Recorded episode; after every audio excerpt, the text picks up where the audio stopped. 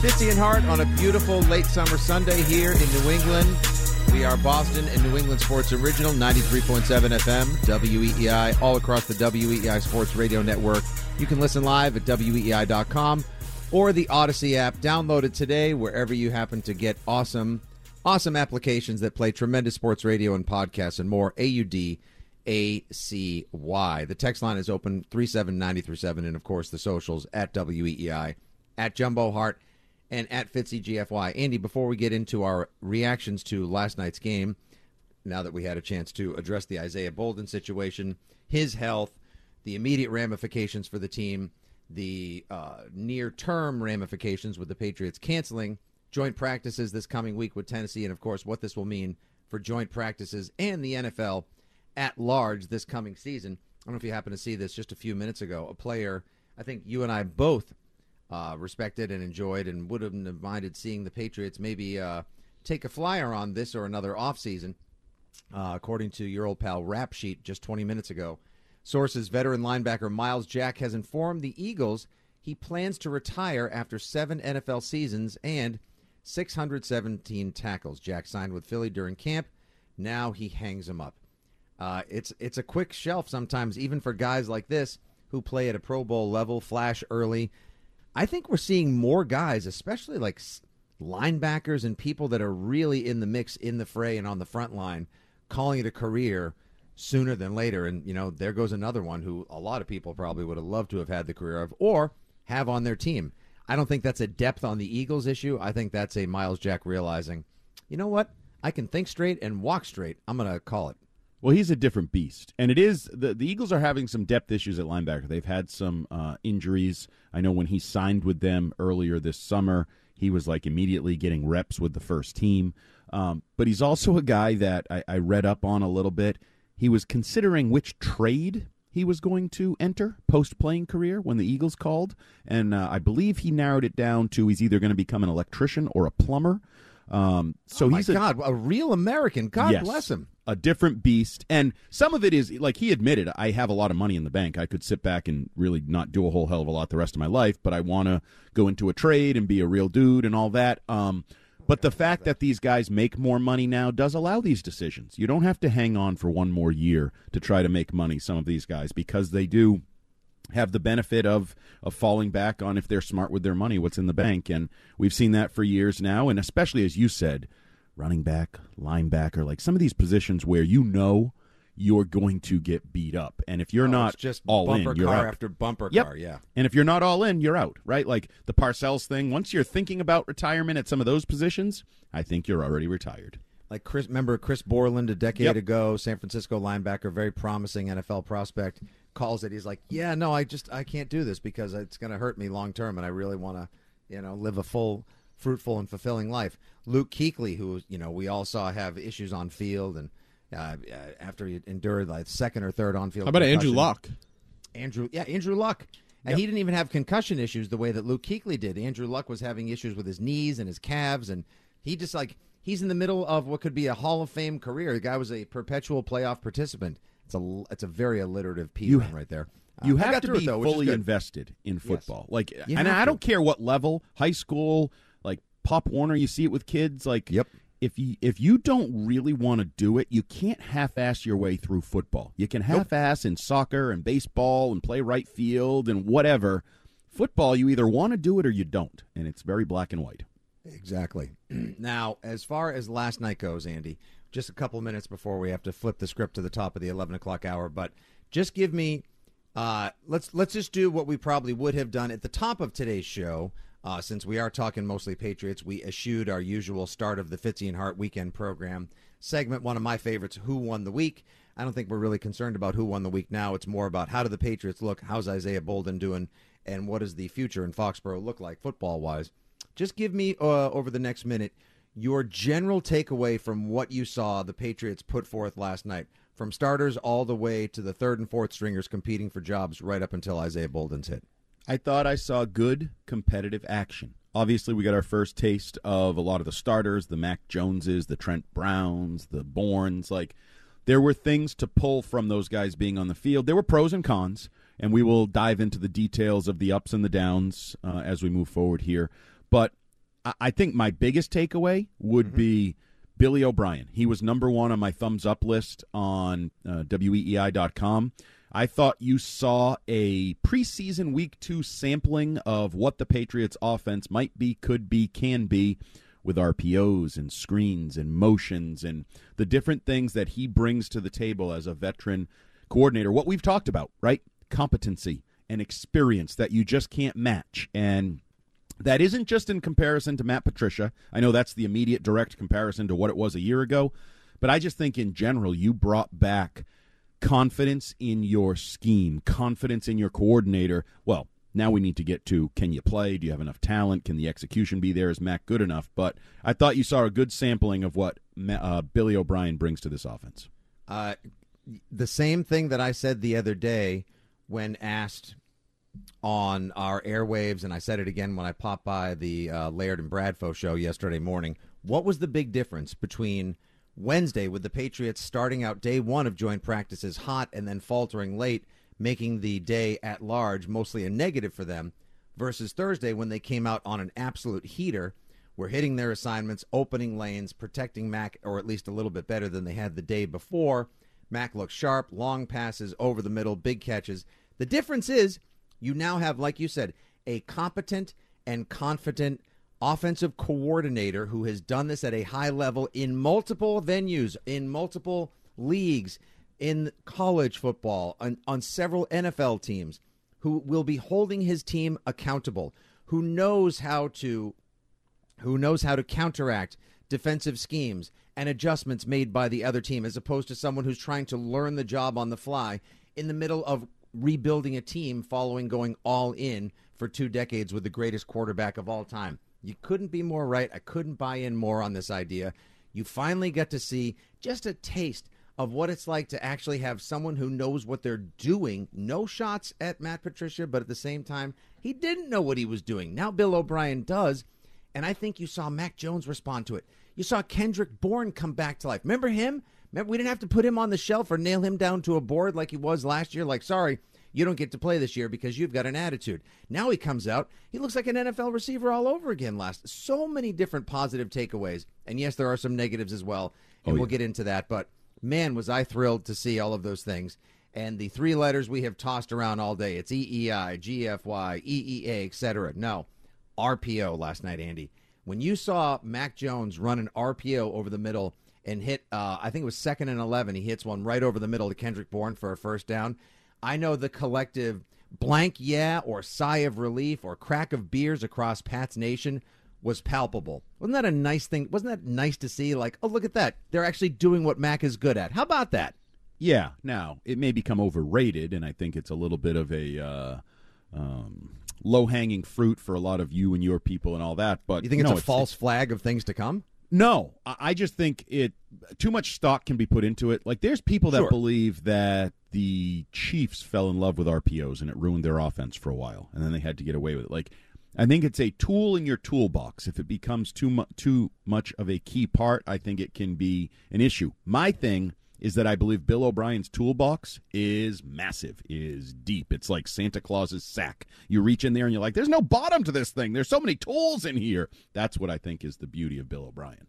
Exactly. We have gone from like we have gone from like shopping at a the really sad local grocery store to going to like a superstore that has everything in in ample supply and also they have just like last night remember when you used to be able to go to like the big box stores like your uh, cost less if you will and your uh, BJ, uh, costco whatever bjs etc sam's club and there'd be people out giving you like yes. samples yeah. remember that oh Saturday, the golden the golden days of big box yeah. shopping pre-covid yeah. oh so you could eat a full meal i did take Sometimes the kids I wouldn't even hey you shop. want dessert it's down in aisle 18 I've a, by the time I got to the batteries that I went there to buy in bulk, I had already had like a sausage roll, yep. a small quiche. Then you're like, "Excuse me, is there a restroom I could use somewhere in here?"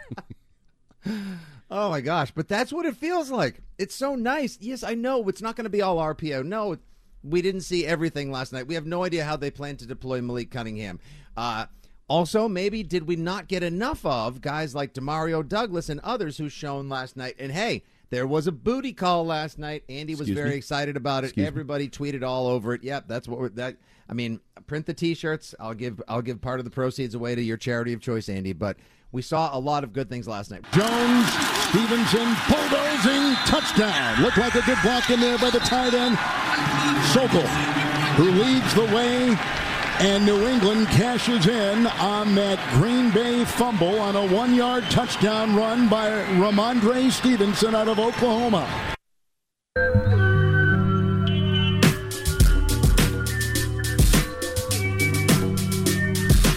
Good morning and a happy Sunday to one and all. This is hour number two of the Fitzy and Hart radio program, doing business as the Six Rings post post game show.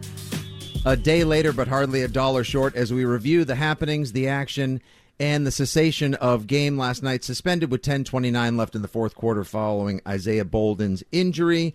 On field, good news in case you hadn't heard, he did after going to an area hospital in Green Bay fly home with the team this morning. The team eschewing staying out in the Nashville area, rather coming home for the week, canceling the joint practices with the Titans, though next Friday night's game is still on as planned. You can join the two-way sports talk party at any point between now and 12:30 before the Mass Mutual Red Sox pregame show hosted by the great Joe Weil by calling 617-779-7937. Socials at WEEI, at Jumbo Hart, at Fitzy, GFY. The calls are coming in right now, Andy. We sh- we rejoin with Kevin Harlan's radio call last night, and boy, I got to tell you, with the summer weather like still in bloom and us getting some nice sunshine and some beachable, boatable weather this weekend, being able to like I know you uh, dipped out for a nice little bite beforehand. Um, uh, I was able to jump in the ocean real quick before last night. Just being able to enjoy some summertime pleasures like that, just even the littlest things with your friends and family, and then come home and just have your television, whatever your service provider or platform is. I opened YouTube TV last night, and just every box on the top of my screen was like preseason football, and I was like, I love this. Oh, what a sweet spot this is to still have football drifting into your life, but also be able to enjoy the fruits and all the joys of summertime in New England. It's tough to beat, guy. Tough to beat. Tis the season, indeed. Tis the season. Kids are about to go back to school. Everything's falling into place quite nicely. Yes, indeed, it is. And of course, we will be with you all season long, not just on the Six Rings and Football Things podcast, but of course, returning for our second season as the best post-game show in town. We re-debut the Six Rings post-game show approximately 7:30 p.m. Sunday, September 10th, following Tom Brady's return, and of course, the Philadelphia Eagles traveling to Foxesboro to take on the New England Patriots. We rejoined Andy with the audio of Rhamondre Stevenson's touchdown last night to open the hmm. scoring, putting the Patriots up 7 0 in the first quarter. Why something as simple as a couple yard touchdown scamper from the Ramonster? Here's why. The Patriots took advantage of an early miscue by the Green Bay Packers. Jordan Love blindsided by a horrendous high early snap that sails right to the side of his chops. He's unable to recover the ball. I think it was Uche or Judon. Uh, Uche. who- it was Uche next to Matthew Judon, yes, who uh, fell on the ball wisely, didn't try to pick it up for a scoop six, rather smartly laid down on the ball, gave possession back to the good guys. And the reason why I wanted to share the Rhamondre Stevenson touchdown was I wanted us to sort of open a quick discussion on what was so positive about that. Here it is. Last year, what would often happen is the Patriots would, when another team has miscues, they were very opportunistic, as they've often been in the Bill Belichick era. Last year, that would have turned into, uh oh, here come the red zone woes, another case of the red area troubles for the Patriots. Whereas last night, they found a way to put it into the six point house. They scored a touchdown last night. I know it's preseason. I know it doesn't quite matter yet. None of these stats count for whatever in Bubkiss. But last night they found a way to score a touchdown as opposed to last year when they'd be lucky if they got three points out of it as well. No, it wasn't perfect. Yeah, they probably should have even scored it sooner, but they did, and that's what matters. To me, that's the start of something tangible and real that this team needs progress. And they didn't even need Zeke to do it. Mr. 12 touchdowns a year ago for the Cowboys was just standing on the sideline watching. And Rhamondre, I, I was, I know Rhamondre, I believe, had four touches. Like he had limited duty, like he should, because he's All- the all he needed. centerpiece. All he needed. Um, between that touchdown, okay, goal line score, punch it in, do your duty, thank you. That's how you're supposed to look. And then his run off left tackle to me might have been the most exciting play of the game. I think he got 23 yards. Yeah. He gets a big block from Trent Brown, who looked like flexing over the pile. Trent Brown and Although Kendrick Trent Bourne. Brown, don't forget, I apologize for jumping in, but lest we forget, uh, 2022 Trent Brown needed to make a quick appearance when he had an offsides.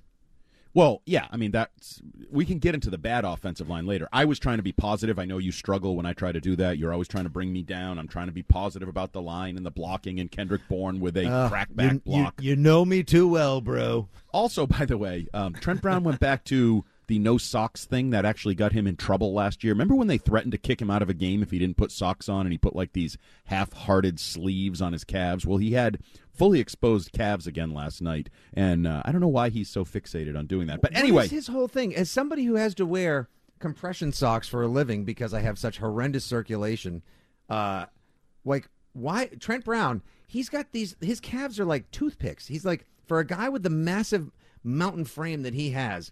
Every last little advantage he could possibly give to improving circulation and preventing injury, like whatever happened to prehab? Has anyone not been able to get through to him? Like, guy, just put him on. They'll- like they'll, it'll actually be better for you in the long run. Trust me. well, I I feel like he's the type of guy that somebody goes, "You have to wear socks," you know, and he goes. Let's let's see them make me. like he, when you tell him he has to, it makes him. I remember um, there was another guy like this. Uh, Bethel Johnson once said, "The more people tell me to do something, the less I want to do it." He actually Beth- voiced is that. Bethel Johnson my wife? Right. no, he's a player that works for Bill Belichick longer than you'd expect with that mentality. But I wonder if Trent Brown has a little bit of that. The more people tell me to do something, the less I want to do it. Yeah, I wonder something. Don't you also wonder? And back on track in a second, but like you know, there's a certain level of opulence and wealth you can reach, affluence, where you you probably almost think like, you know what? You know, one thing I'm going to do the rest of my life, not listen to anyone else. It's called I FU money. It it's is. what James It- Harden has right now. It, Yeah. It's it's it Wish is. I It's had like that's that's what is the legitimate definition of fu money. I wonder if Trent Brown has fu size. Like no one's going to tell me what to do because I'm just literally I'm And he's bigger right. than everyone. And he's right. I will eat you. I will s- finish him. And he just Yeah. squashes you on top of the head, and you're done. Um, yeah. So, eh, so were you not heartened by not only the the brief performance by Rhamondre, but also the fact that they were able to finish him, if you will, finish the job by taking advantage of Green Bay's early miscue Yep. and punching it in for seven. And they sure as poo better do that all year long because they're going to walk a fine line of competitiveness, win and loss, and they're not going to be good enough to miss opportunities, to give away opportunities. And yeah, I mean, it's the first quarter of a preseason game. Who knows whether they do the same thing in the regular season? But, you know, you got to crawl before you can walk. Do it in the preseason before you do it in the regular season. So I do think that was something that they could uh, build up upon or feel good about. Okay, let's continue with the positives as well on the offensive side of the football. Uh, I think we saw Mac Jones last night that reminded me of Mac Jones uh, at Alabama. Now, no, he was not throwing downfield to Jaylen Waddle. He was not throwing downfield to Devonta Smith. He didn't have Jerry Jeudy like he did in his uh, his junior season. No, he obviously didn't have uh, an absolute track team, a, a fantasy team out there with him. But they're they're just I don't know. Like, am I reading too much into it when I, I sort of like felt like I could feel a little bit more confidence coming out of Mac? Like he wasn't hesitating. Billy O is sending him with a couple of plays at the line so they can do some look at me's and checks if they want. If they see a run, he can get into a pass. If they don't like this look, they can get into something else. I know, like you said, they're not even coming close to unveiling the full assortment, the grab bag of uh, of Billy O'Brien's playbook, but I, f- I could just feel a different sort of energy, or at least I visualized a different energy coming off of Mac last night. That also was a good sign of things to come. Yeah, I, I, we've talked about that. I think he has full trust in Bill O'Brien, and that's where I think it starts. He used that Yep. trust word early in one of his uh, meetings with the press. Um, I thought Mac on the field had a little bit of an up and down night. Six of nine, I think, 52 yards. I thought he missed a couple throws. Now, one, I think Parker could have given a little more effort, and maybe Same, that effort same. would Same, have come in the regular season. So maybe he's, you know, a veteran goes, yeah, the regular season I would lay out for that, but this is a preseason, so I'm not going to. Now, there was the throw down the right side where it was kind of halfway in between Hunter Henry and Rhamondre Stevenson, and I was like, huh, I'm not even really sure who he was throwing to there, but not a great throw. Um, but no, I, I think a step in the process. Now, the next step in the process is allowing him to do his job with some faith in his offensive line, and that will uh, be an issue that I think he's going to have to deal with, with as we move forward. Your guy Stuber um, didn't exactly light it up at left tackle when he came in for Brown. Uh, City I So tweeted that at you last night to let you and everyone else know, like, okay, for now, I'm good with the Stueber experiment. That's yeah, fine. I think his name was like you know how people said Zappe Fever was in part due to being able to say Zappe, Zappe. If his name was Smith, he wouldn't have been as popular. I think Stueber was a name that attracted people, and then they're like, oh. Oh, he was good at Michigan. He was like an All American. Oh, Stueber's the tackle of the future. And then they watch him play, and they're like, "Yeah, Stueber oh, boy. not so good." But how how the hell was this guy like first team Big Ten, second team All American left tackle, and he comes into his first preseason game, doesn't just get beat, but as the guy as the defender for Green Bay races by him, he grabbed Stueber's jersey and whipped him to the ground as if Stueber doesn't weigh 320 pounds. Like it was as bad a piece of tape as you can possibly put on film in the preseason as I think I've ever seen from somebody trying to win a backup job on an NFL offensive line. Yeah, I um and and Sidy Sow on the right side got manhandled uh, at one point as well. So um, for all the good things we can talk about with Mac trusting Bill O'Brien and Bill O'Brien having wrinkles and Kendrick Bourne and Trent Brown being engaged, the downside is the offensive line is still the biggest question mark for the team and. It's, I keep saying it's a work in progress that needs more Oh. work, more progress, and is running out of time. When are we going to see people? When are we going to get back out there? Uh, is a concern for them.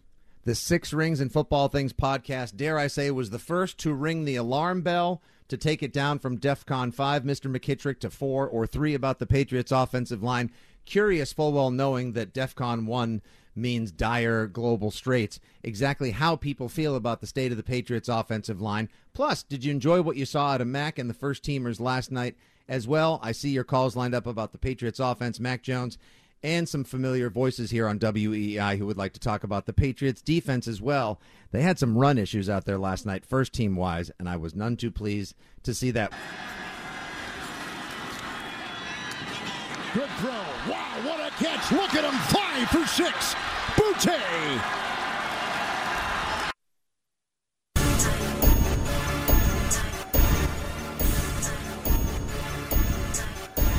Call last night of the Patriots being up 21 17 when the game was called in the fourth quarter. That right there, perhaps the most exciting moment of the game.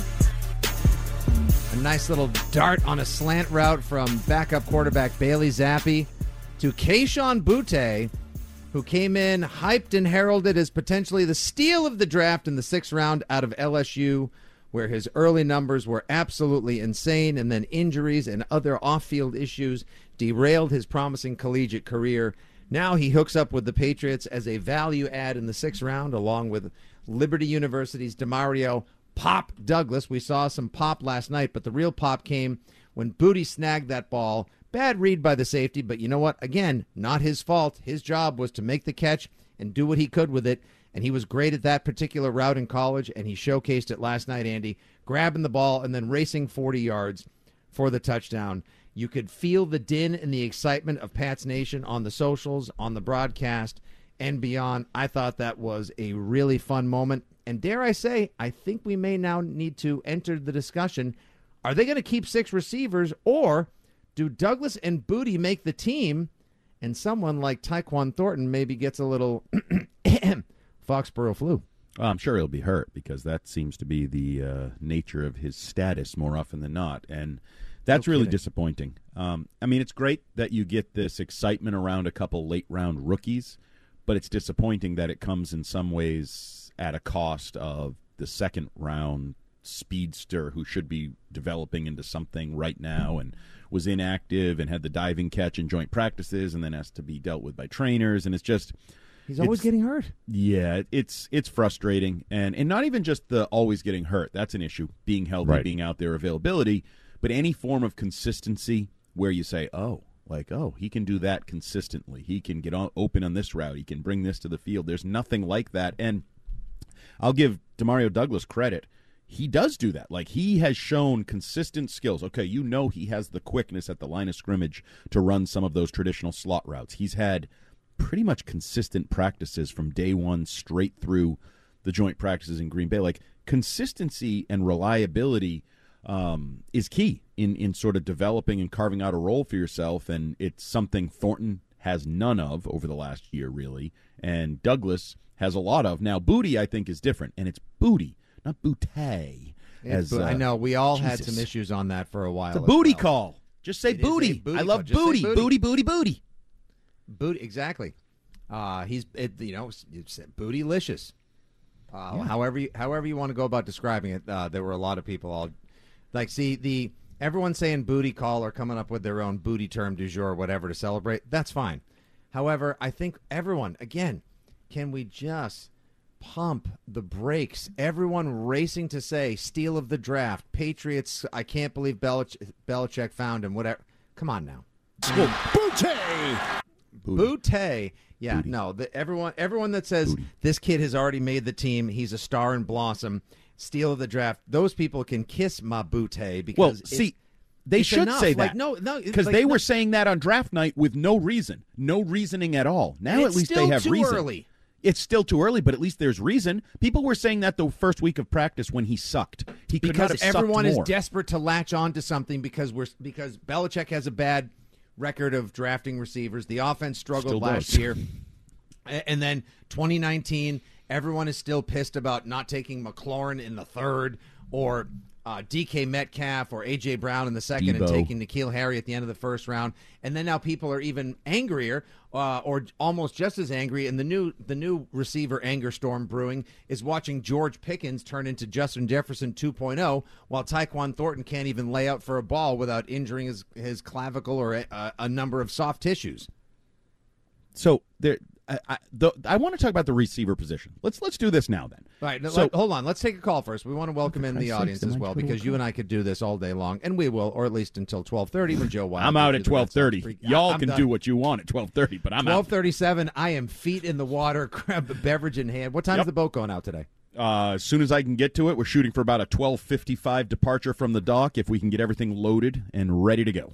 And see the see right now. See, I, the the family is taking care of everything while Dad pays the bills uh, on this side as well, and then I sort of take over on the parenting duties until I fall asleep uh, with my feet in the sand. called passing out. It's not Yeah, falling it's- asleep. It's called passing out. wait, listen, I have a six year old, and he continues to, for some reason, not to listen to us and gets in our bed every night. So I, I don't have a full night of sleep. I take three micro naps over the course of the night. So by the time I get to four o'clock, I'm exhausted, and my body's like, "Hi, uh, Rem, is there anyone around? Can I can I get 45 minutes, please?" You remember those days? I do remember those days, but I also think that the beer will contribute to you falling asleep. Oh, I'm not going to have one until at least 12:45. What are you talking about, Andy? Uh, let's welcome in our fair listenership as well to the program because it is two-way sports talk radio. Let's go first uh, ah to the fabulous township of Dedham. Our old pal Polly wants to talk New England Patriots and especially the defensive side of the ball. Come on, and Polly. Hey, good morning, guys. Um, Fitzy, I loved it. Yeah, to stop Andy in his tracks. Dumbo listened to himself talk all day long if you let him. He's Are got you so kidding much me? going on between the ears. Are I you kidding me? You know I'm on the He's air right now with stuff. two of the most over-worded people on the planet, Paulie and Fitzy. I'm just trying to squeeze a word in somewhere. Uh, the, the, uh, excuse me, excuse me, Andy. The term is either I get it. garrulous or loquacious. Thank you very much. Holy Moses! And you get, and you got, and Andy, you got to check it when you get on. I only get a certain amount of time. I got to check it. I can't let anybody cut me up. I got to just keep going, going, going. So you guys stop me, just like Fitzy did to you. Anyway, um, yeah, you ought to, you might want to think of moving uh, uh, uh, Thornton and maybe something else. Maybe a draft pick or something to get a linebacker in here. Or uh, you know, a defensive down lineman, um, but more. I think we more need linebackers. Um, if you if Judon and or Bentley get hurt, we're going to be in big trouble against the run. They were getting gashed all night last night. It was sickening. They were getting pushed all around. Um, we got to do something about that. Uh, I don't appreciate the call, disagree. I Thank thought you. the Packers ran the ball when they wanted to. Um, I know Zoe. Zoe was very critical of uh, Davon Godchaux getting pushed around in there. I agree. But he's one of the best defensive tackles in football. I was. He isn't. He is not. He is not. They just said that. It does not make it true. You can't just say something and turn it into a fact. So you're going to rely on Bentley. You're going to rely, we've talked a lot about this, on those big safeties to play a role in the box at the line of scrimmage in the run game. It'll be interesting to see because we've all fixated on a lot of the young cornerbacks, right? Gonzo and Jones and the pass defense and all these quarterbacks you face.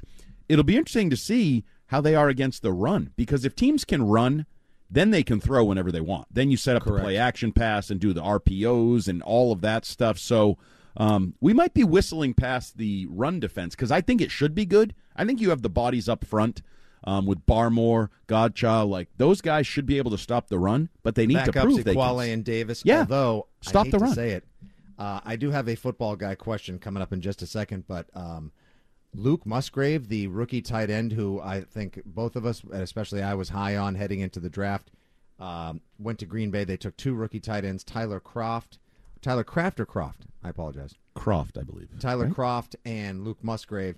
He put Lawrence Guy on skates on a run. That's not good because he's That not supposed to be a blocker. all. He's a runner. He's a he's an athlete. He's a he's a philosoph- philosophical player. If he's kicking people's ass on your defense, you might be in trouble.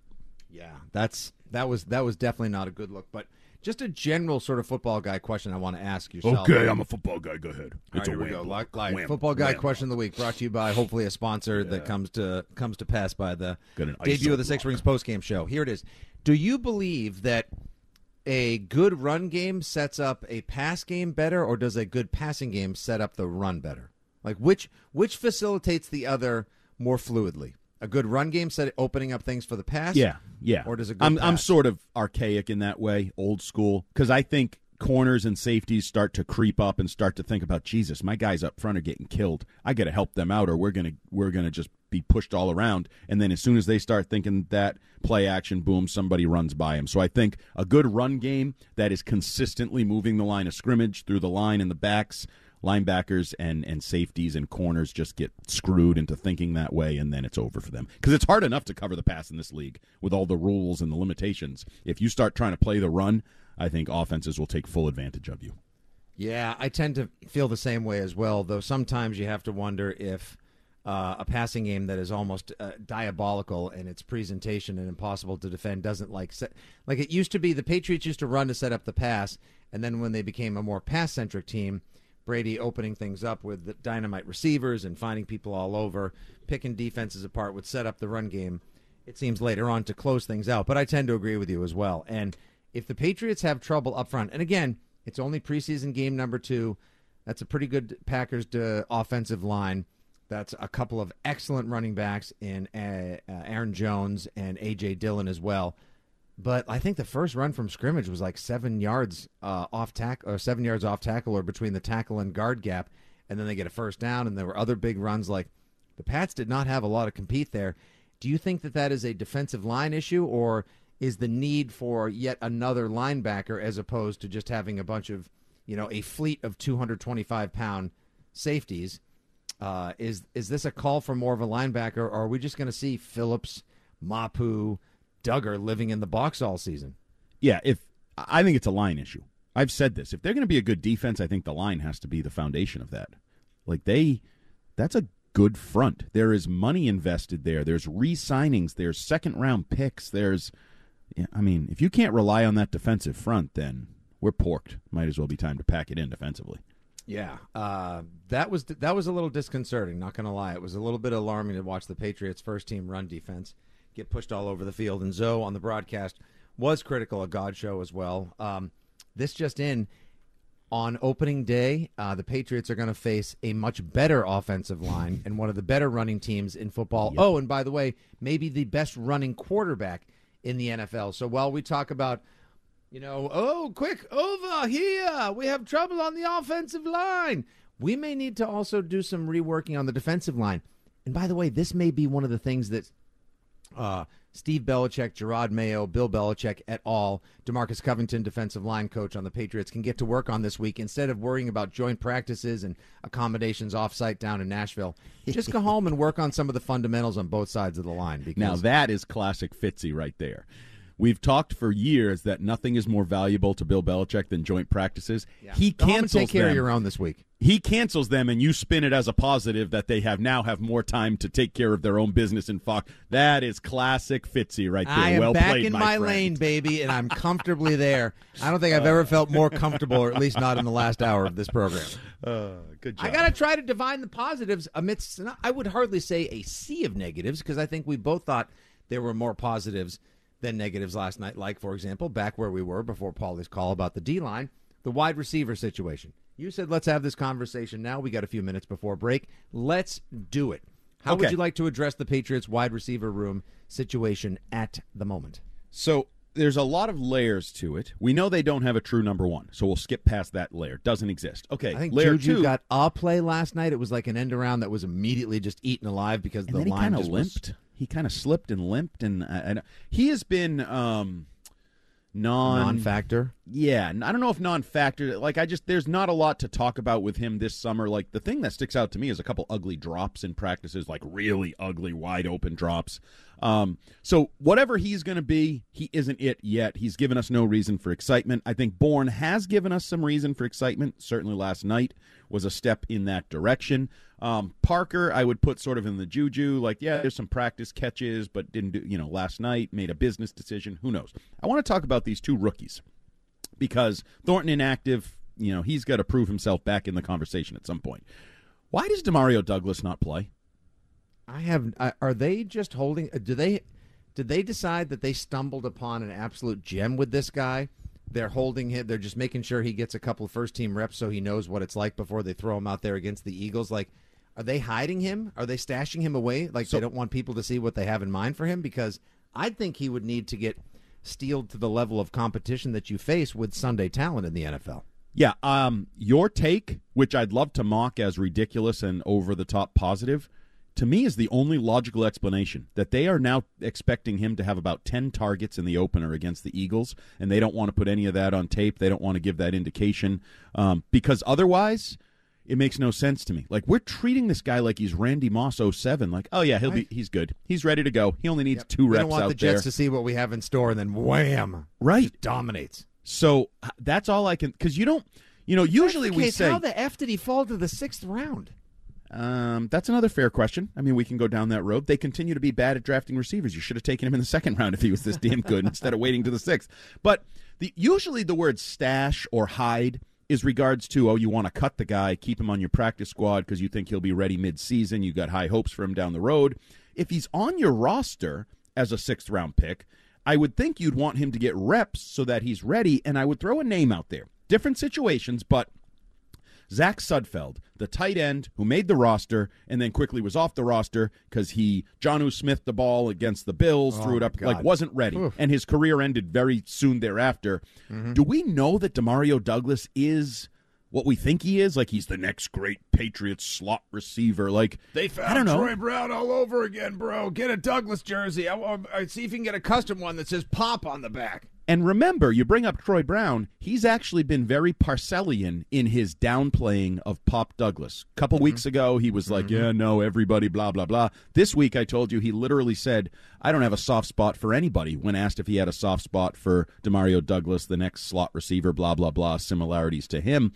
It's it's very interesting the way they are not playing him, the way they are sort of squashing uh, the narrative. It makes me believe, and I jokingly said this on Twitter with Giardi today, how, how high you drafted him in fantasy because it feels like they may have him slotted, pun intended, for the slot position, which could be, you know, eight to ten targets a game. Otherwise, I don't know why you wouldn't be playing him and getting him experience in the preseason.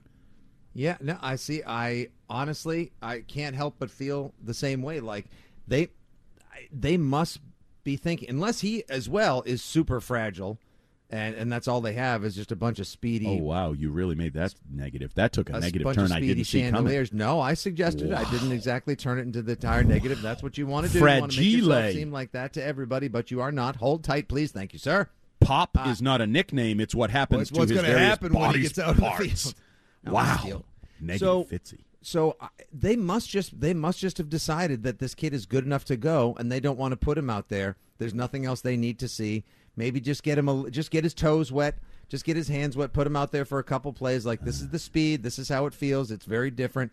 They must just feel like they have a lot in mind for him, and that's why they're not putting him out on tape. Now, if that's the case, then yeah, he should enter the actual legitimate fantasy draft discussion, but I think that's also a little too early. However, what about Malik Cunningham? See, Malik Cunningham last night, you know, the game was called with 11, uh, just under 11 minutes remaining. So who knows? Maybe they would have put him in a little bit later. Zappe did get a whole lot of run, and thank God we didn't have to deal with any Trace McSorley last night.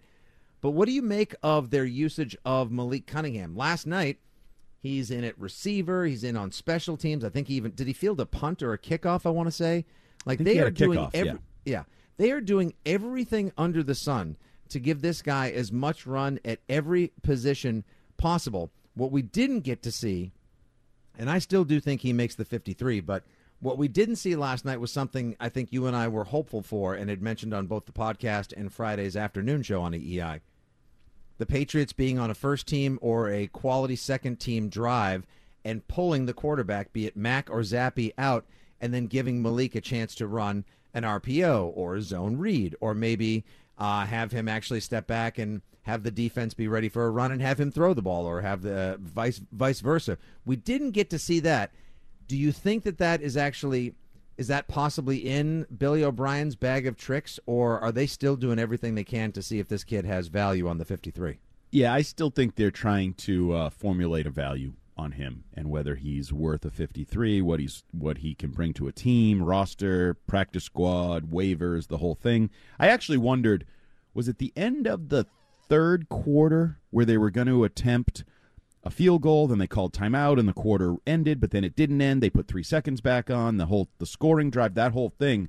I wondered if Malik Cunningham was a thought there, and it didn't end up being that he was. Um, I think that was the Zappe touchdown run uh, mm-hmm. to the right side, but yes, I I am he's really interesting in in what I still think he's not a roster player um, personally, but the way they're handling him, and again with ten minutes removed, who knows what they would have done. If right. you were a conspiracy theorist, maybe Bill was like, "Oh, nice, so I don't have to play Cunningham, so no one will see him walk oh. in the game early." I'm just saying, How just underhanded, saying. nefarious, and Belichickian. um, but yeah, I I can't, but I can't imagine them doing what they're doing with Douglas. And then I think it's even more so if they've decided that Malik Cunningham is one of their best 53. It's it's a pretty significant projection uh, on their part. But he was blocking, he was being thrown to, returning kid, like the whole thing um, at the receiver position anyway. So yeah, he's one of those interesting guys that Paul Perillo and company will be talking about on the uh, broadcast, I'm sure, in the third preseason game quite a bit. Yeah, and I got to say, as we head to break, if the Patriots are banking on not revealing too much of Pop Douglas and not putting Malik Cunningham back under center because they have a uh, a number or like a, a special sheet of trick plays or routes and outs that they think will be positive for both of them, and that's what they're going to try to quote spring on the NFL early on. Oh boy, that's that's all. That's what that's we're counting on. I'm going to say. Oh boy. 617 779 7937 is your telephone number. We will get all of Andy Hart's three up, three down, as well as analyze what we believe to be the strongest suit of the Patriots team and the position that needs the most work as they head back into a private week of team practice in Foxborough. No joint practices with the Titans following the unfortunate injury to Isaiah Bolden last night. We're with you till 12:30 on a beautiful summer Sunday here in New England on Boston Sports Original 93.7 FM WEEI. Out of Kansas State. First and 10. Look out from behind. Fumble on the play. Enoch Burney. Word on the field. What a defensive play. Covered by the defense. Fumble by New England. Up to the 40 it goes. And the Packers will take over his second big defensive play tonight.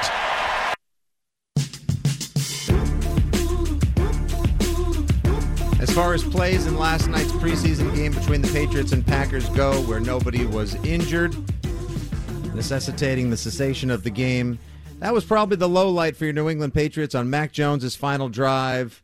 Second year, if you will, red shirt rookie, uh, but second year left tackle Andrew Stueber, Stuba, out of Michigan, substituted in at left tackle to see if perhaps he could get a look on the offensive line or could be a worthy backup getting absolutely smoked by a Green Bay pass rusher, thrown to the ground. Mac Jones blindsided. Good thing he didn't even get hurt on that one, Andy.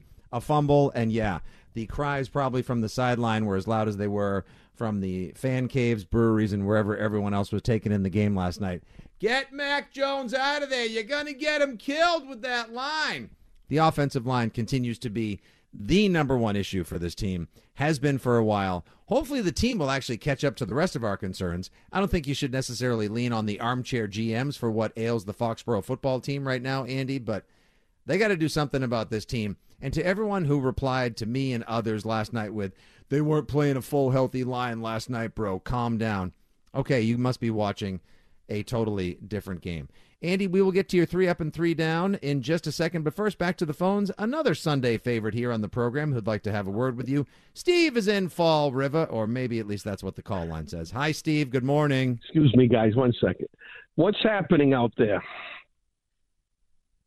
Can you hear me, gentlemen? Hello. Yes. Yes. What's happening out there? What I do you mean? were what's actually spe- happening out there?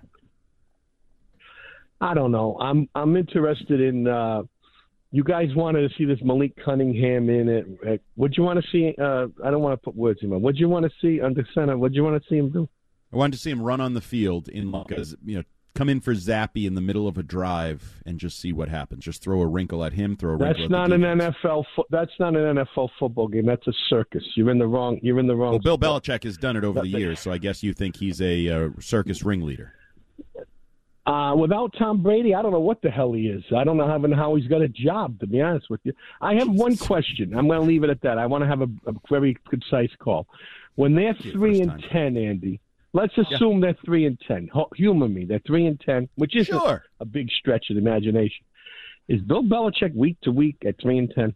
No, he will not be fired midseason. I think there is no chance of that happening, barring a scandal. At three at three and ten, he's not week to week. 0 and 13. 0 and 13. I don't think he gets fired midseason. I don't think Bill Belichick is being sent packing from So Gillette, they're Gillette third, so they're midseason. and they're thirty and they're thirty first in the league, and the Patriot and the Red Sox aren't in the top ten this year, and everybody's belaboring that. But but the Patriots are thirty one in absolute spending, and you wonder why they're going down the drain. Are they gonna? Or they could even be, according to ESPN, five at the low end, five wins. They got ESPN's rankings had them five wins to ten wins. There's no shot at ten wins. It's five to seven I don't know. maybe don't eight. see. That's where they're at, five to eight. And if you guys are all right with it, God bless you all. And I feel so bad for the season ticket holders and worse for the people contracted with these people with the club seats. If I was still a club seat holder. I'd start a damn lawsuit. Why? That's what I would do if I was a cl- a club seat holder or a seat or a, or a, uh, the boxes where we have a contract and they're spending 31 in the league and zapping everybody at the top of the scale. I'd start a lawsuit, even if it was frivolous. I'd start it anyway. I'd It find a would- lawyer. It would to be stop it. frivolous. It would It be would be. absolutely I frivolous. And still, thank- I still find it. I'm sure you would, and you'd waste your own money more. And we by thank you for the call, Steve. You said you wanted to keep it concise, so we'll end right didn't. there with your. The frivolous lawsuit would be just that. Uh, but Steve, obviously, you've got a brand new lighthouse and a fabulous giant TV in the north end zone. So why not enjoy that? It'll be great to watch the Patriots down twenty-three to seven at halftime against the Eagles. We jest. I don't think that's going to be that bad. Let's everyone just relax. If we can't have a little fun with it night now in the pretend season, then what is the point of even footballing, bro? Uh, Andy, before we get uh, get up to a break, let's get to your three up and three down on the game last night. Uh, I started with the offensive line. I don't care. You know, Trent Brown looked okay, but of course he did have a penalty. That said, uh, there were definitely a couple players who acquitted themselves nicely last night, and there were a couple of players who better get to work because even if we thought they had a secure spot on this team, I wouldn't guarantee it. So thumbs up. Uh, it's a few more than three because I am generally positive this time of year. So uh, I don't stick to the three up, three down. That's a different website. I can give as many as I damn well please. Bill O'Brien. I talked about it earlier. I thought the offense gave you a sampling of what he brings to the table. You got your starters out there, and there were some flashes of Mack and Bourne and Stevenson and things that could be good, things that could be built on. Uh, RPOs and screens. We've talked about the short passing game. It will be the staple and the foundation of this offense. Rhamondre Stevenson, four carries, yes. 27 yards, yes. Touchdown, yes. Um, nice little burst play for 23 yards, yes. He is the best player on your offense. He will be the centerpiece of your offense. Some believe, maybe I am some, that he's the best player on the team. Kendrick Bourne. Kendrick Bourne, post Matt Patricia, with Bill O'Brien, is happy, is contributing. He's energetic. Uh, the the thing that goes um, maybe unnoticed a little bit. You had the RPO, that was great. Everybody got excited. You had the block that sprung Rhamondre, that was great. Everybody excited. Mac Jones kind of threw a ball up for grabs in the second quarter that Kendrick Bourne came back for, high pointed, went up and got. I thought it was a textbook trust your receiver and you have reason to trust your receiver kind of play. I really, really liked the catch when he came back and got that. So three catches, 34 yards. Again, just a little taste of what Kendrick Bourne, the good, Very can be. encouraging. Very. I mean, If he av- Andy, if he averages four catches a game for let's say 55 yards and a touchdown every other or every third game, who among us wouldn't take 70 catches for 850 yards and six touchdowns on the season from Kendrick Bourne? That would be a massive success and a return to form from 2021. Right. That's where he was trending with him when he had all career highs in his first year here. Then, and the trend fell apart. We all know why. Blah blah blah. Bryce Baringer. A week after I thought inconsistency in his debut, um, couple boomers to start the game, and I don't mean uh, old people. Nope, these are punts. These are. I thought he brought some of the practice field success to game reality. Maybe it took him a little while to adjust to game setting and real live rush and all that. Um, I think you have a punter. His name is Bryce Baringer. He is a rookie. Um, and then Quick question, is- by the way, uh, before Yeah. you get into the other side. This is a, a worthy question. Do you believe Bill Belichick likes Corliss Waitman, and even though he's probably made up his mind that uh, Boominger, if you will, is, has won the job, the rookie out of Michigan State, do you think he's giving Corliss Waitman an audition for other teams? Um, I think he may be. I think he may appreciate, you know, appreciate I the NFL guess. veteran, think he's a Yeah. good player, and giving him because he doesn't. He's not bad by any stretch. He's a, massive improvement over the Pilardi party. It just happens that I think they got a real one with a cannon Well, for yeah, a I mean- in Baringer. I think, is fine because of the season he put on tape a year ago. He led the NFL in punts. He was solid. He was good. Um, is he one of the top 32? Probably. Or maybe he's one of the top 35 and he's like one of those first calls when somebody struggles or gets hurt. I think you will see uh, Waitman probably in the league this year. J.J. Taylor, I am putting on here. J.J. Taylor is just fun. He always, in the preseason, maximizes his opportunities and his touches. I think we've learned. J- Preseason hero though. Yeah, but he's a 4A player. Um, and that's just the reality. Like he's too good for the minor leagues. He's not good enough for the major leagues. I like J.J. Taylor. Um, had a couple catches for some plays, a couple run plays. I think he totaled like almost 60 yards from scrimmage.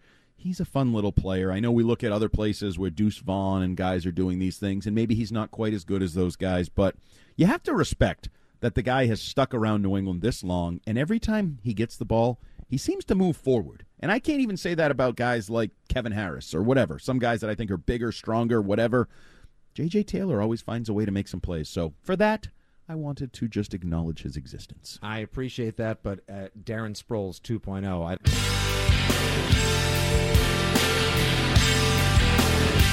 For a yes, there is a no. For a black, there is a white. For a yin, there is a yang. For an up, there has to be a down. That's right. We're doing the players that were up and the players who sadly saw their stock take a tumble here on the Fitzy and Hart Six Rings post post game show, if you will, on a lovely Sunday morning here in New England. 617 779 7937 is the telephone number if you'd like to weigh in with your thoughts on Mac Jones, the O line, the D line, how the rookies fared, Malik Mania, and so much more. Andy, who didn't necessarily shine the right kind of light on themselves with their efforts Saturday night in the truncated affair in Green Bay? So before we just, I just want to say, I thought this game, as much as ever, was a game about. And we talked about it with Mac. Like there was some good things and some missed throws. Like I thought there were a lot of players on the field that were up and down. Christian Gonzalez. You know, oh, maybe he's getting mm-hmm. beat a little bit, but then I saw a really physical Christian Gonzalez. A couple tackles, couple hits where wait, I thought people said he didn't like contact. I thought it, people said he didn't like physicality. So I think there was this huge world of ups and downs. I'll even put Jalen Mills in there. I continue to think he plays well, but he plays with a lot of twos, so I'm not really sure what's going on with his Was- playing time. And Wasn't he out there, though, with the ones to start the game? late with the? I don't think he was out there to start the game. He was out there sort of on the back end of the ones and then with the twos. So I'm really interested in seeing where his role goes. But now let's get to the thumbs down. These are the people that more bad than good. Um, the offensive line continues to be on this list. It's on this list every day all summer if it's practice game. Trent Brown. Um, great to see you back out there. How about you know the snap count on the first play of the game? Um, and it was one of those that we see across the NFL where the tackles try to get a jump and they start early. Well, he started too early. He got called for it. Um, Sidy Sow got pushed back into Mac Jones. He got owned for a sack. Andrew Stubert, the offensive line. Correct me and you know complain if you've heard this before. It has not been good, and some of your people, as you acknowledged earlier, Fitzy will say it's a preseason game. The starters aren't out there. Well, how long do we use that excuse before we say we need somebody out there getting reps? Like five guys need to be working together. Five, not the burgers, the players. Five guys need to be listening to Adrian Klemm and getting on the same page. Um, this is going to be a concern for this team until you prove to me it isn't, and that's going to be September, maybe October. Like uh, we this is a storyline that will be ongoing throughout the 6 Uh-huh. Rings podcasts during the week and the Six Rings post game shows all year long until they prove that they are worth their salt. Hi, Nick Stevens. Uh, first time, long Hey, Nick, time how are you? Great, great program. People call me Fitzy, but that's neither here nor there. Uh, quick question: Do you think, as far as uh, uh, repairs or fixes to the offensive line, uh, does the call come from within the house, uh, or do we have to call in reinforcements from outside the ranks? Thanks. I'll hang up and listen. Uh, both. Um, I think Same. Yeah, I mean- we, is both is uh, is both also on the table, Yes. caller? I mean, both is an option. Both is definitely an option. First of all, get Cole Strange back out there. Get Mike Onwenu back out there. Then figure out what Riley Reiff is, what uh, Sidy Sow is. Like, which one of these guys is the next best in line to become the five at right tackle? is Riley Reiff going to make this roster? Um, it wouldn't stun me if he didn't. Um, but I said that all along. Like, I was never really. He, he's a journeyman that bad teams have moved on from very quickly in recent years. I like, yeah, it's like the Bengals two years ago were like, "We're all set, thanks." Then the Bears get him last year, and they're like, "Yeah, we're all set, bro." Yeah. So teams with questionable lines moving on from an aging guy who said he came here to win a ring, even though they're not very close to winning a ring. Like it's a, it would not stun me if Riley Reiff were among the cuts. No, and that's where I would say go with the young guys. You've drafted guys over the last two years. You know, maybe Stueber still has upside. Forget about what happened last night. Maybe Stueber still has upside. Maybe Sidy Sow is going to be a well. If you ever get him the reps, he could he could get better quickly. Like there could be a big jump for him. So I actually prefer that. I, I think that's a dangerous game to play, but I think I would go with the younger in-house more candidates. yeah, way more upside on that one as well, Andy. Like uh, the Well, like the- Jason Peter, you brought it up the other day. Jason Peter, you want him? Uh, if if the line looks as bad in game number three against Tennessee, and I understand Tennessee has a formidable defensive line, so He's 41. It doesn't matter. You know what? Whitworth was 40 when he won a Super Bowl for the Rams, and he played at an extremely high level before he joined the worst pregame show in all of streaming football on the on the Amazon package. Uh, I'm with you, Brian. He's too old. He's too like, nope. Let's just go with the young guys. Let's Okay. throw it at the wall, and one of these right. young guys, two of these young guys, need to step up. So you guys want to you guys want to go the youngin route? Then I'll ask you this, Andy. When Mike Onwenu returns, even though Belichick has told us time and again, Yep. he's a guard. We want to play him. At a Yep. Would you kick him out to right tackle? Because Yep. I think I would. Absolutely would, but I would have last year. Matt Light told it. Matt Light told us earlier this week on the Six Rings podcast that he would. Everybody would except the person who matters. and that's Bill Belichick. Pro Football Focus would, I would, you would, Light would, we all would. But we're not Bill Belichick. He makes the decisions, and he has been sort of uh, du- digging his heels into the idea that Mike Onwenu's a guard for them. So until he proves that he has changed his mind, um, maybe that's not an option. Okay, next on the list, we know the offensive line's a problem. Tyquan Thornton, uh, you're inactive. Uh, you're continuing to spin your wheels, as I wrote. It just seems like with him, it's one step forward, two steps back over the last mm-hmm. year plus. Like, oh, pretty good early camp. Oh, he's injured. Then he gets back on the field, shows nothing. Oh, remember that day?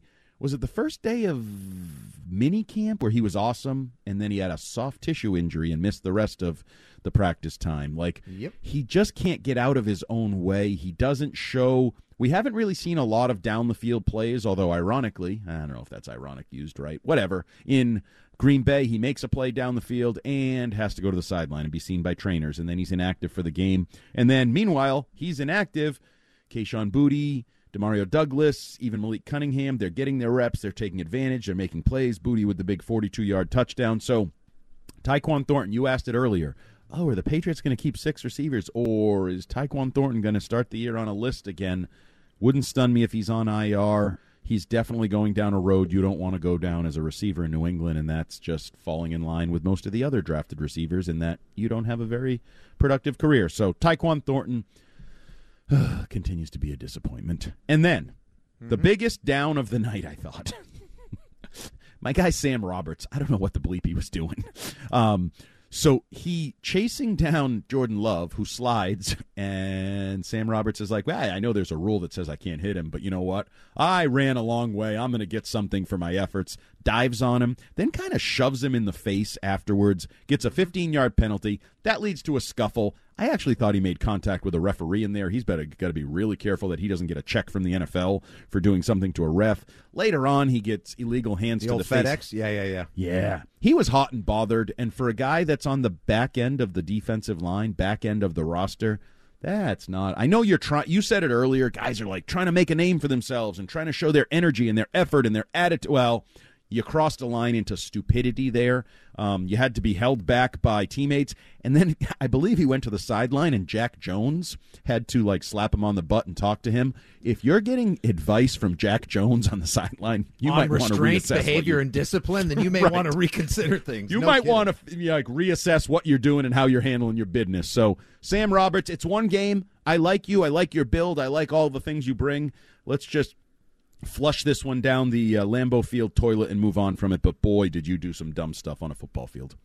Couldn't agree more, my friend. Could not agree more. All right, there's your ups and downs from last night's game.